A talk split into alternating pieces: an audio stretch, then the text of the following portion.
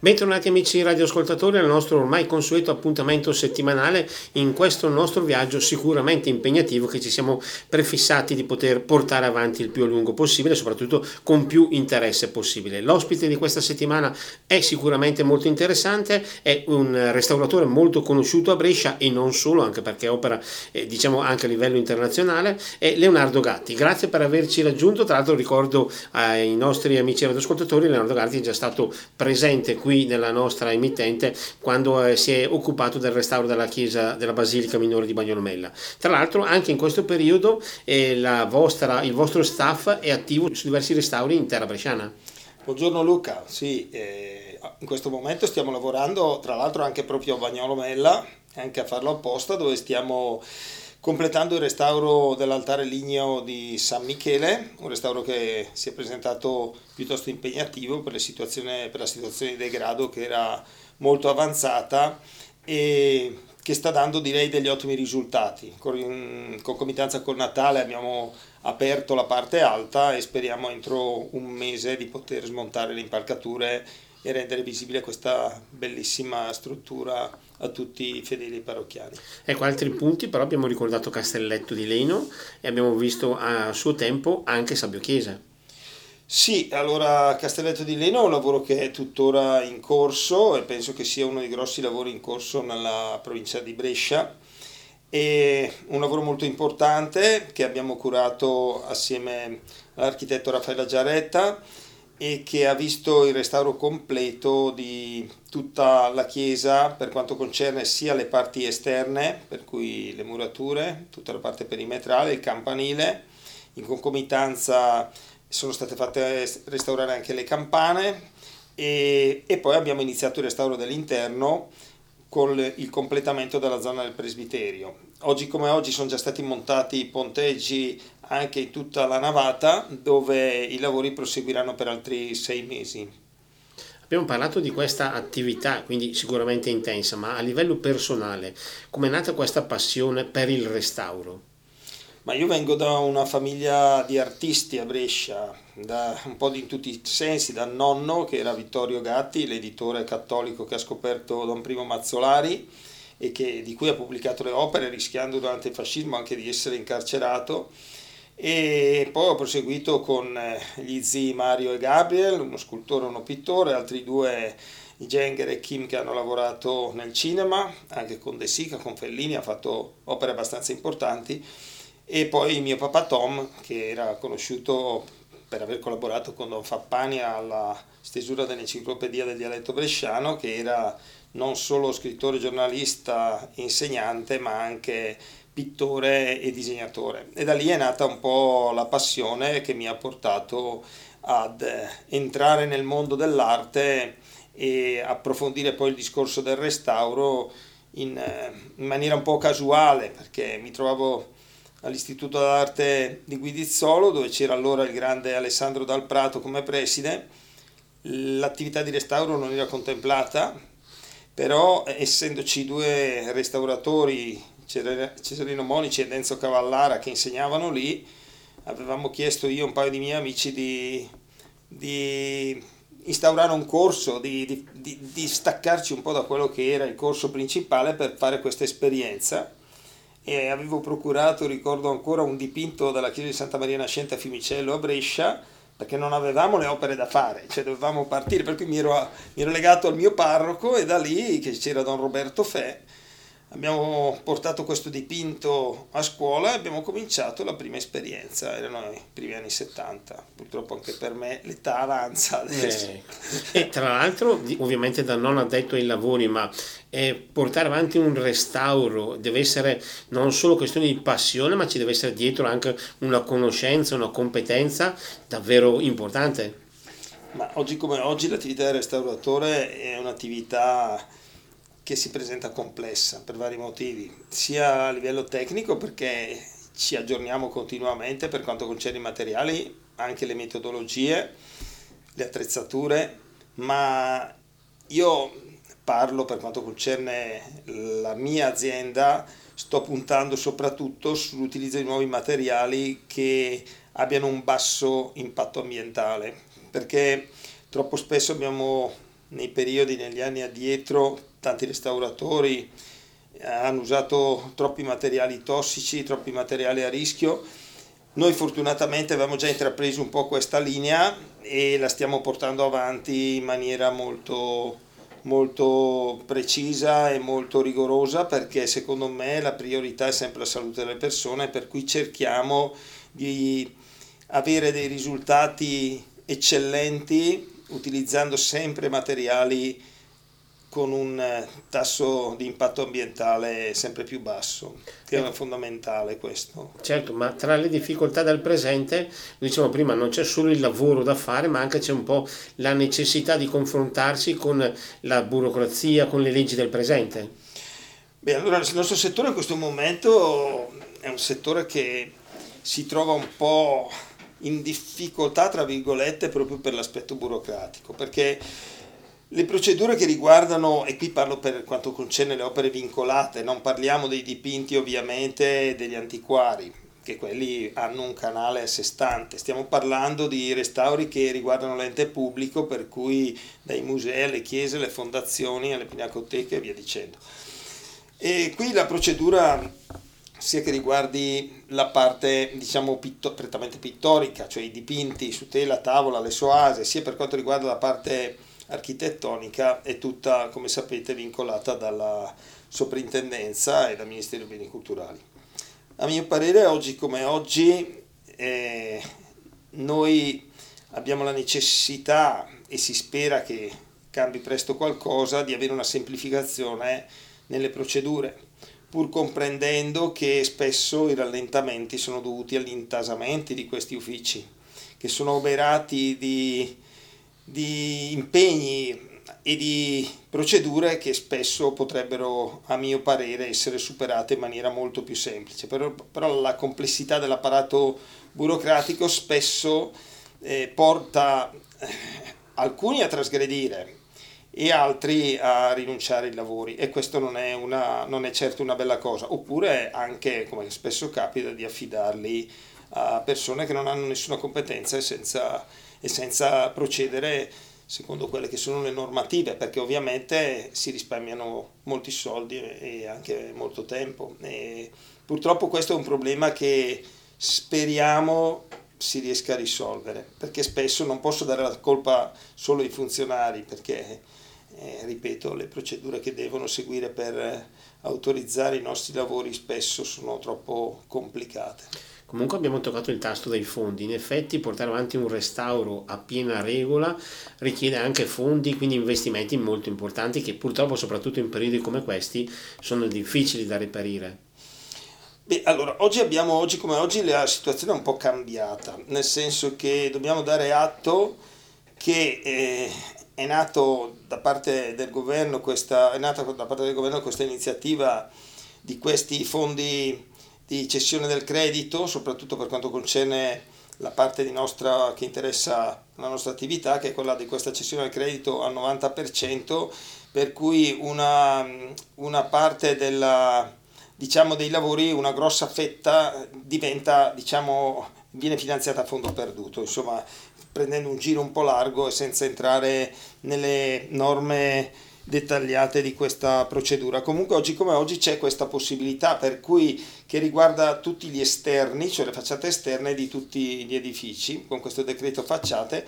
che consente alle parrocchie, come in questo caso che sono le cose che ci riguardano più direttamente, di cedere il credito e di recuperare circa il 90% a fondo perduto dei soldi necessari a qualunque intervento che riguardi la struttura esterna degli edifici di culto o degli oratori o degli edifici comunque annessi. Una norma che tra l'altro non tutti conoscono, mi sembra. No, è una norma che non tutti conoscono perché è una norma abbastanza complessa, soprattutto per avere l'accredito da parte delle finanziarie o delle banche. Noi siamo stati fra i primi eh, ad, avere, ad, avere, ad avere avuto accesso e ad, una, ad, essere inseriti in una piattaforma dove attualmente disponiamo ancora di parecchi soldi e che sono disponibili per poter eh, finanziare questi lavori. Però è, è importante far conoscere anche alle, ai parroci, come in questo caso, che esiste questa possibilità, esiste la possibilità di trovarsi praticamente quasi tutto il lavoro pagato. Certo che per chi deve iniziare la procedura è abbastanza complessa, noi l'abbiamo iniziata parecchio tempo fa e dopo sei mesi di incartamenti siamo riusciti ad ottenere questo castelletto di cui una grossa cifra è ancora disponibile per finanziare dei lavori. E per cui sarà da vedere se si riuscirà a far capire un po' il meccanismo e credo che sia una cosa molto bella, soprattutto più che per l'aspetto estetico, per poter mettere in sicurezza quegli edifici, come adesso il campanile di acqua fredda, anche se non abbiamo in questo caso specifico potuto accedere a questo credito perché è stato iniziato prima il lavoro, però c'erano dei problemi di, per esempio di carattere strutturale. Ecco, per cui se ci sono tante chiese, tante facciate, tanti edifici che hanno i cornicioni che si staccano, la malta che si stacca, hanno problemi di sicurezza, e, e, questa è un'occasione direi unica per poter mettere in sicurezza e magari rendere anche più che decorose le facciate degli edifici in, in, in, con, la, con, la, funzione appunto senza spendere più di tanto insomma, certo. perché alla fine è irrisoria la spesa per, per, per, le parrocchie per gli enti. Certo, mi sembra anche importante sottolineare un aspetto. Noi spesso quando parliamo di restauro la prima immagine che viene è il discorso dell'arte, del lavoro artistico, però giustamente c'è anche questo aspetto che abbiamo sottolineato adesso, la messa in sicurezza. E anche questo mi sembra sia molto importante perché in effetti va anche al di là di tutto. Sì, la messa in sicurezza eh, riguarda soprattutto le parti degli edifici, degli edifici e le parti esterne, ma per quanto concerne il decreto, purtroppo ci sono problemi di sicurezza anche all'interno. Abbiamo visto chiese dove ci sono degli archi, dei cornicioni, degli stucchi che sono in fase di, di stacco o comunque in situazione di, di degrado avanzato, ma però le parrocchie non è che oggi come oggi, come giustamente tu Luca hai fatto osservare, eh, non è facile reperire sempre i fondi, anche se diciamo che questo purtroppo tragico Covid ha in qualche modo forse avvicinato le persone alla Chiesa e in qualche modo un po' per dei lasciti, un po' per, per non lo so, per ricordo, ci sono stati sicuramente molte persone che hanno fatto delle offerte ad Agnosi, ne abbiamo trovato per esempio, adesso stiamo lavorando abbastanza bene anche lì e stiamo facendo questa soasa linea, ne abbiamo due da fare, la pala dell'altare di una chiesa secondaria, cioè credo che qualche cosa nel nostro settore si muove, ma però bisogna sempre stare sul pezzo. Eh. Certo. Eh. Comunque aspetti positivi che ci hanno condotto alla prima pausa di questa nostra puntata, la linea ora passa alla regia per un brano musicale, torneremo subito dopo in diretta per continuare questo nostro incontro in compagnia di Leonardo Gatti, linea alla regia. E torniamo in diretta in nostra compagnia il restauratore Leonardo Gatti. Abbiamo fatto un po' una panoramica generale del discorso del restauro e abbiamo anche cercato di evidenziare quelle che possono essere alcune problematiche e alcuni invece aspetti positivi. In quest'ottica mi sembra, siamo partiti però da un aspetto, le sue collaborazioni con non solo eh, diciamo nella provincia di Brescia ma anche i lavori all'esterno. In questo senso mi sembra di poter citare, visto che stiamo parlando anche di arte, una collaborazione molto importante con un nome celeberrimo per l'arte come quello di Vittorio Sgarbi. Sì, abbiamo avuto modo di presentare assieme il restauro della Sant'Agnese del Guercino, un quadro molto importante e anche molto prezioso a livello economico e con lui ci siamo trovati a Lugano in Svizzera dove abbiamo fatto questa presentazione e dove ho ricevuto i suoi complimenti. Sgarbi tra l'altro lo considero una persona molto più socievole di quanto non appaia in televisione, una persona che ritengo sia sempre gentile e disponibile con tutti. L'ho trovato, avendolo conosciuto, avendolo frequentato, eh, poi successivamente quando stato sono state presentate altre opere, abbiamo avuto eh, l'occasione di raffrontarci su vari argomenti che riguardano sempre l'arte, soprattutto il restauro, la conservazione del patrimonio artistico, perché prima abbiamo parlato delle facciate delle chiese, che è quello che adesso penso interessi un po' a, alla, alle, alle, varie comunità no? per via dei finanziamenti, ma in realtà poi c'è tutto un discorso di restauro che riguarda il laboratorio, lo studio dove restauriamo dipinti su tela, tavola e, tutto, e tutte le varie strutture, linee, statue e via dicendo. Dicevo, io ho trovato con lui una collaborazione interessante e l'ho trovato una persona sicuramente molto diversa da quanto da, da, come si presenta, da quanto tanti pensano che sia. Insomma. Sì, magari dopo c'è il tantan mediatico, oppure in alcuni casi anche, eh, non dico la necessità di interpretare dei personaggi, ma dopo questo cambia parecchio la realtà. E vorrei aggiungere una cosa, una notazione. Noi stiamo parlando di arte, è una curiosità che ci stiamo un po' trascinando dall'inizio di questa nostra puntata. Spesso e volentieri si parla di arte e la si può immaginare, o qualcuno tenta a immaginarla come qualcosa un po' di lontano dalla vita concreta di tutti i giorni. Invece c'è un rapporto tra l'arte e la vita quotidiana? Ma eh, ci sono varie forme di arte. L'arte può essere in tante cose, può essere nella carrozzeria di Pininfarina di una bellissima macchina o in, una, in un vestito di Valentino o, o, di chi che sia, cioè l'arte non, non va intesa solo come dipinto o come struttura architettonica, l'arte fa parte della nostra vita, è tutta, è tutta un po' legata al mondo dell'arte. Quindi può essere anche un discorso che può essere diciamo, collegato alla nostra quotidianità, nel senso che non è necessario, o meglio, non si deve immaginare l'arte come qualcosa legato ai musei, alla cultura e a un po' di allontananza dalla vita di tutti i giorni. L'arte, l'arte, l'arte fa parte della nostra vita, siamo tutti un po' artisti, no? Nel nostro modo di fare, nel modo di vestire, diventiamo artisti di, di noi stessi eh, l'arte sta in tutto quello che ci circonda, può essere arte anche un giardino bellissimo come viene strutturato. Dopo abbiamo visto anche delle cose che passano per arte e sono delle, delle brutture indescrivibili. Per cui l'arte è un po' tutto, tutto, quello che ci circonda, però come in tutte le cose ci sono delle cose belle che possono essere definite veramente opere d'arte e delle altre cose che sono semplicemente degli scempi che vengono fatti più che altro per mettersi in mostra, ma che a livello di arte penso abbiano ben poco e nel futuro non verranno certo ricordati come arte. E quindi è un discorso che può essere aperto a tutti, alla sensibilità di tutti. Beh, sicuramente la sensibilità di ogni persona, poi ognuno di noi il bello e il brutto lo giudica personalmente, no? perché altrimenti eh, non so perché tu scegli una giacca a tinta unita, io la scelgo a scacchi, cioè ognuno ha un suo, un suo metro di misura anche se poi esistono dei, dei, parametri, per esempio se parliamo della bellezza, esiste una bellezza oggettiva e una bellezza soggettiva. La bellezza soggettiva, ognuno di noi ha il suo canone del bello, la bellezza eh, oggettiva, guardiamo il Davide di Donatello o la Pietà di Michelangelo, è oggettivamente bella queste opere. Eh, per cui eh, va, va proprio letta in questa chiave l'arte, cioè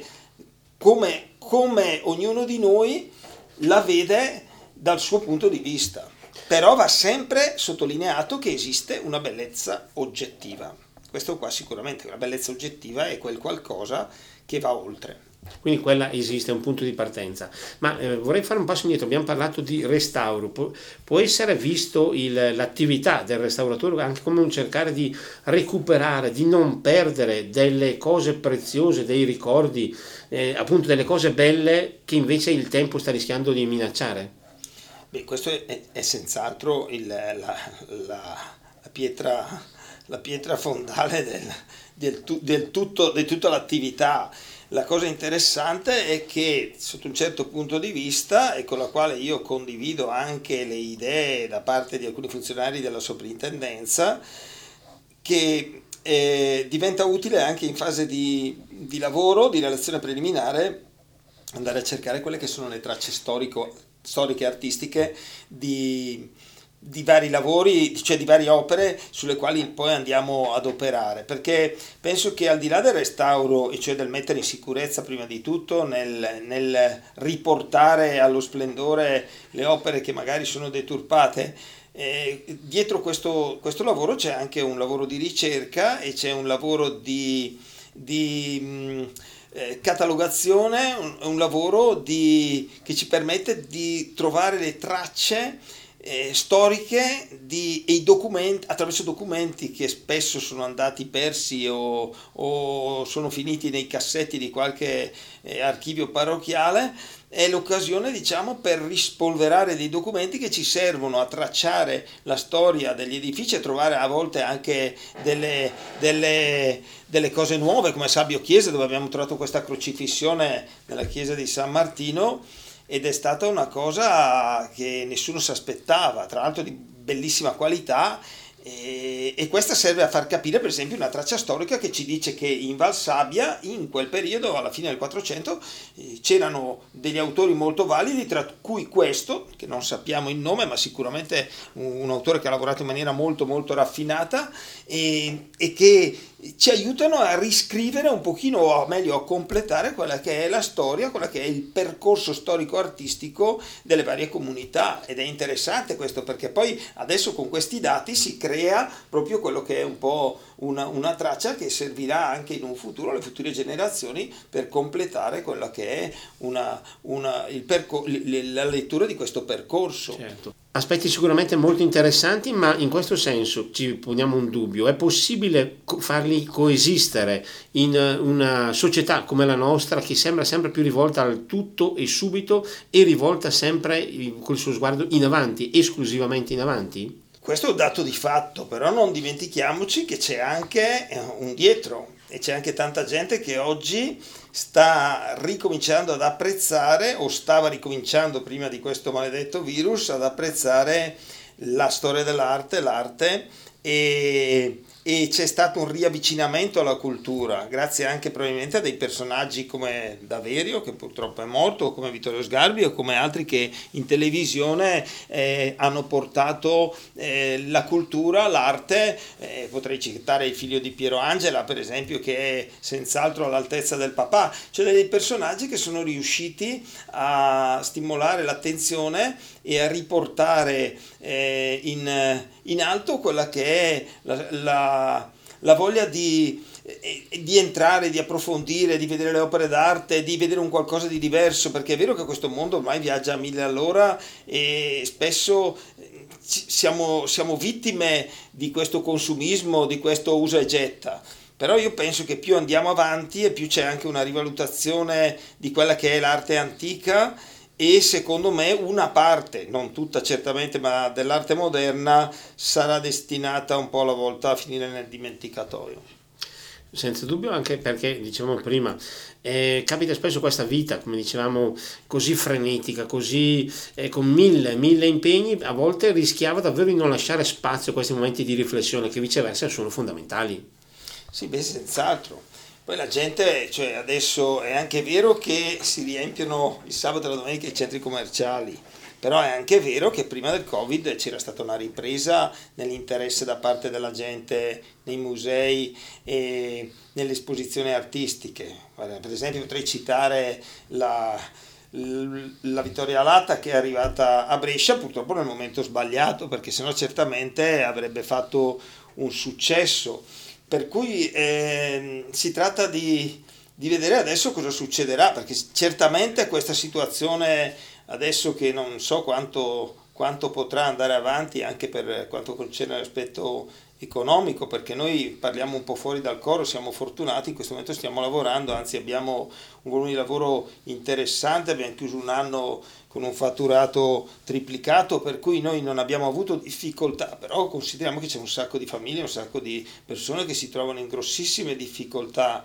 E per cui bisognerà vedere quello che succederà durante quest'anno, come si chiuderà questa storia Covid e si spera che possa ripartire questo settore che era, eh, aveva preso una strada molto interessante e, sicuramente aveva coinvolto molte persone che erano all'inizio disinteressate a questi argomenti. Certo, tra gli aspetti toccati in modo profondo dal Covid comunque c'è anche questo aspetto sociale. Adesso anche i nostri stessi rapporti umani eh, stanno vivendo in una fase molto molto particolare. Sì, è una fase particolare, è una fase che ci sta mettendo anche in grosse difficoltà eh, sia per quanto concerne l'aspetto psicologico e qui non è certo il momento di approfondire tutte queste cose, però anche per quanto riguarda l'aspetto logistico per chi come noi e come tanti di noi sono in giro a lavorare sui cantieri al freddo in condizioni di disagio totale, e trovarsi con i ristoranti chiusi e i bar chiusi e non avere un posto dove andare a scaldarsi quando fuori le temperature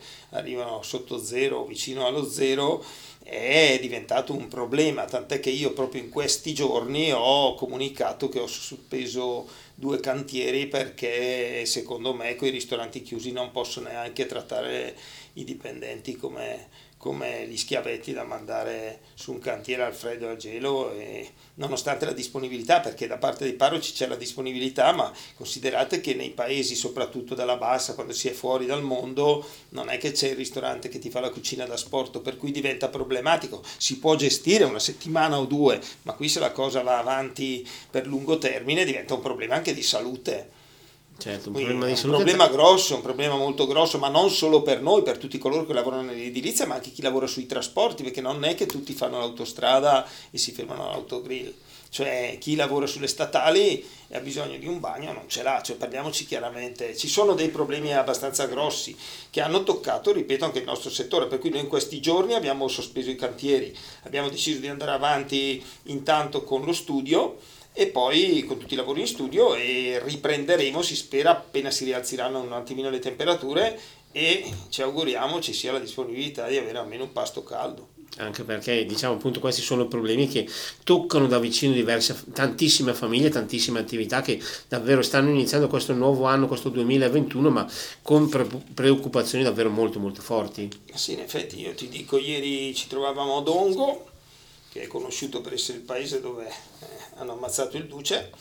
Eravamo là in cima al lago di, Le, di, di, di, Como e eravamo in una condizione, faceva freddissimo e non avevamo un posto dove andare a mangiare, non c'era un bar aperto, non c'era un ristorante da cucina da sport aperto e alla fine abbiamo trovato sto, sto bottegaio che ci ha fatto un panino, ma eh, non è che tutte le realtà sono come quelle cittadine dove comunque abbiamo una, la possibilità di trovare un, comunque un ristorante che ti fa qualcosa, sono dei paesi dove veramente ci mettono in difficoltà, per cui stare via, fare 400 km e stare via tutto il giorno, non avere un posto, non avere un bagno, eh, insomma non è una cosa semplice, è un problema che dovrà essere risolto. Certo, urgentemente mi auguro. Speriamo proprio ovviamente anche che poi la situazione si possa risolvere il prima possibile. A questo proposito un'ultima domanda prima di questa nostra seconda pausa. Dicevamo tante difficoltà, magari anche tante preoccupazioni lavorative, un impegno lavorativo che però possono venire affrontati grazie anche a una passione personale che direi va al di là dello stesso aspetto lavorativo.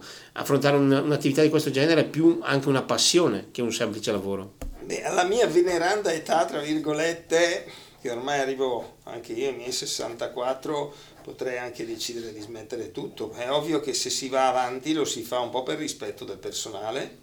un po' perché ormai fa parte della, della mia vita, cioè per me il lavorare deve essere un motivo di soddisfazione. Ho avuto anch'io dei momenti di, di nausea, soprattutto per quanto riguarda l'aspetto burocratico e per cui sottolineo ancora una volta, come ho detto precedentemente, c'è la necessità di semplificare la parte burocratica, perché questa incide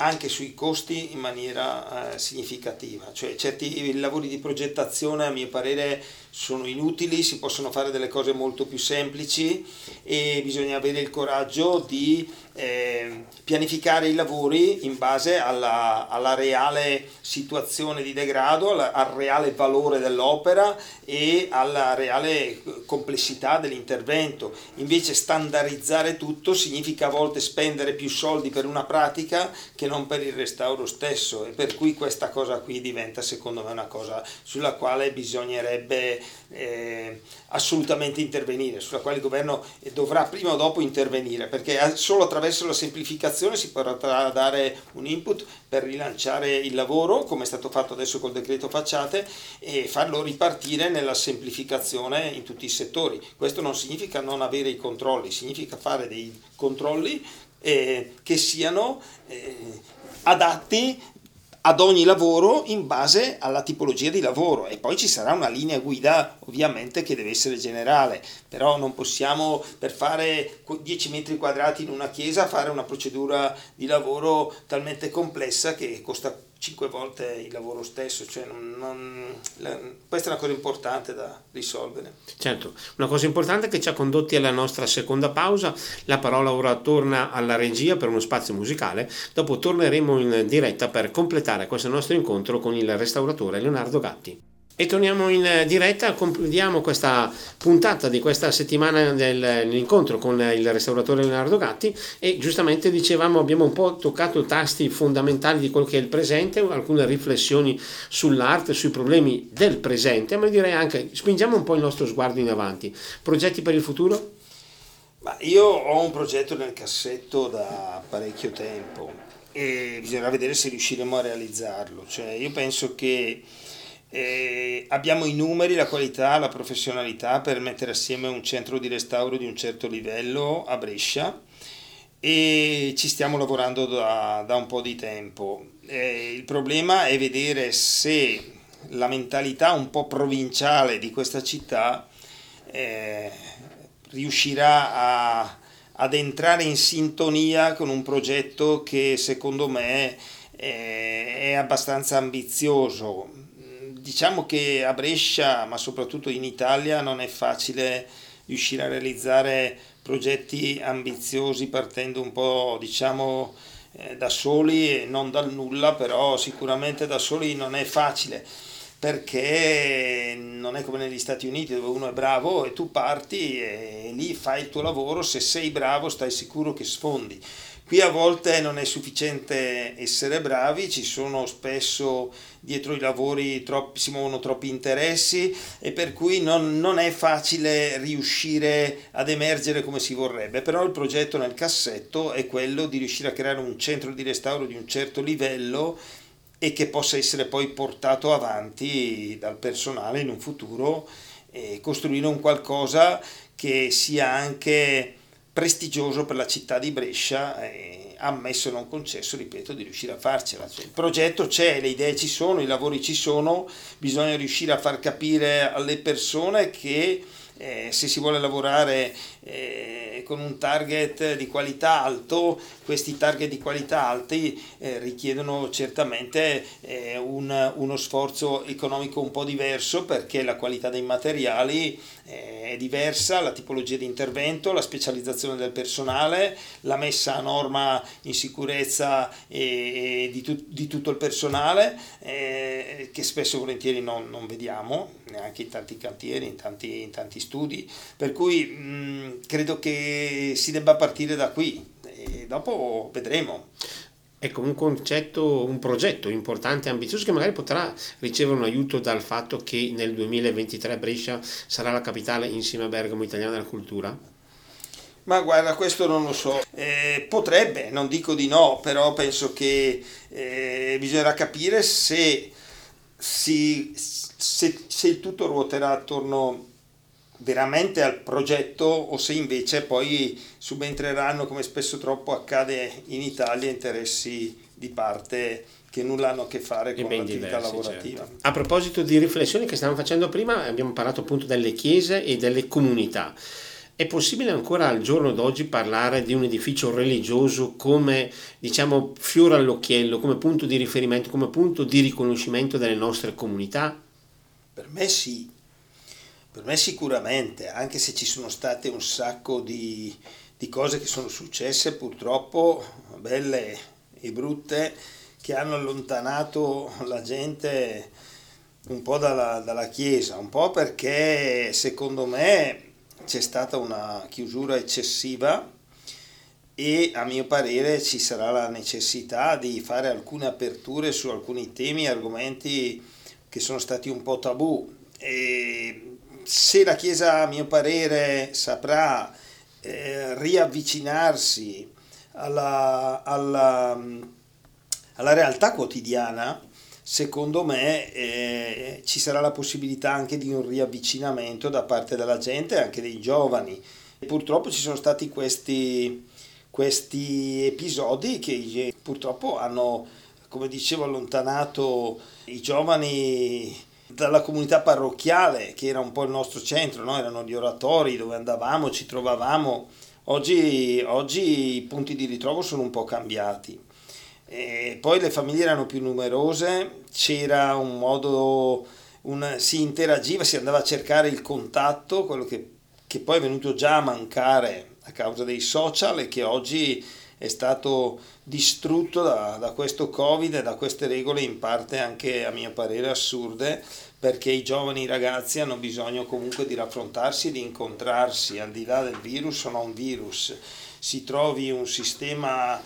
per eh, risolvere i problemi dei trasporti pubblici perché quello è il vero problema in questo momento e poi si faccia in modo che i ragazzi possano ricominciare a ritrovarsi, possano avere dei punti di riferimento come erano una volta anche gli oratori che dovranno anche loro eh, modernizzarsi e adeguarsi un pochino a, ai tempi, però ho visto dei parroci, dei, scusa, dei, dei curati giovani a mio parere molto bravi. Per cui secondo me la possibilità di riavvicinare i giovani a questo ambiente c'è, c'è soprattutto se passa attraverso questi curati che sono eh, tanti hanno questa, questo entusiasmo, questa voglia di fare. Per cui secondo me se danno carta bianca, eh, queste sono persone che potranno davvero riavvicinare i ragazzi alla, alla comunità alla comunità parrocchiale, all'oratorio e alle iniziative che sono sempre state delle belle iniziative. Certo, in questa nostra puntata abbiamo parlato diciamo, di tante cose serie e seriose come la cultura, come eh, l'impegno per il restauro, le difficoltà del lavoro. Vorrei chiedere una, una, sorta di curiosità quasi personale. Al di là dell'impegno per il restauro e quindi per il, l'attività lavorativa, c'è una passione personale che sarebbe bello poter portare avanti al di là del lavoro? Al di là del lavoro, la mia passione è andare a pescare, solo che bisogna trovare il tempo ad andarci a pescare. E soprattutto poterci andare in questo periodo. Sì, no, ti dico la verità, in questo periodo io ci vado lo stesso. Tanto, eh, sono, eh, poi quando uno va a pescare va sempre in posti sì, isolati. sì, perché è assurda la cosa, cioè adesso stiamo adesso dai, perché vogliamo fare un po' una battuta che va, esce un po' dai canoni del lavoro, però diciamo la verità, insomma, ci sono troppe regole che riguardano sia il lavoro sia gli aspetti secondari che nulla hanno a che fare col lavoro, come in questo caso io adesso ho fatto la battuta sulla pesca, dove i pescatori eh, sono uno ogni chilometro su un fiume e sono e sono bloccati da regole che non hanno senso. Ecco per cui torno sulle regole anche che riguarda, torno all'argomento eh, di prima, le regole anche per quanto riguarda eh, le autorizzazioni e via dicendo, eh, devono essere semplificate perché attraverso la semplificazione le cose poi funzionano, accelerano e soprattutto vengono a costare di meno. Certo, questo è una specie di cerchio che si chiude in questo modo. Direi che siamo arrivati alla conclusione della nostra puntata anche questa settimana. Davvero un sentito ringraziamento a Leonardo Gatti per essere stato nostro ospite. Con lui abbiamo voluto parlare non solo di lavoro, come dicevo prima, ma anche di cose molto molto interessanti. Grazie per essere stato qui con noi. Ti ringrazio Luca e se avremo occasione ci risentiremo. Certo, a noi presto. prendiamo nota di questo invito, ci sarà un appuntamento a ritrovarci. Grazie per tutti coloro che sono stati in nostra compagnia questa settimana. L'appuntamento è alla prossima puntata quando continueremo, riprenderemo il nostro cammino. Grazie e buon proseguimento di giornata.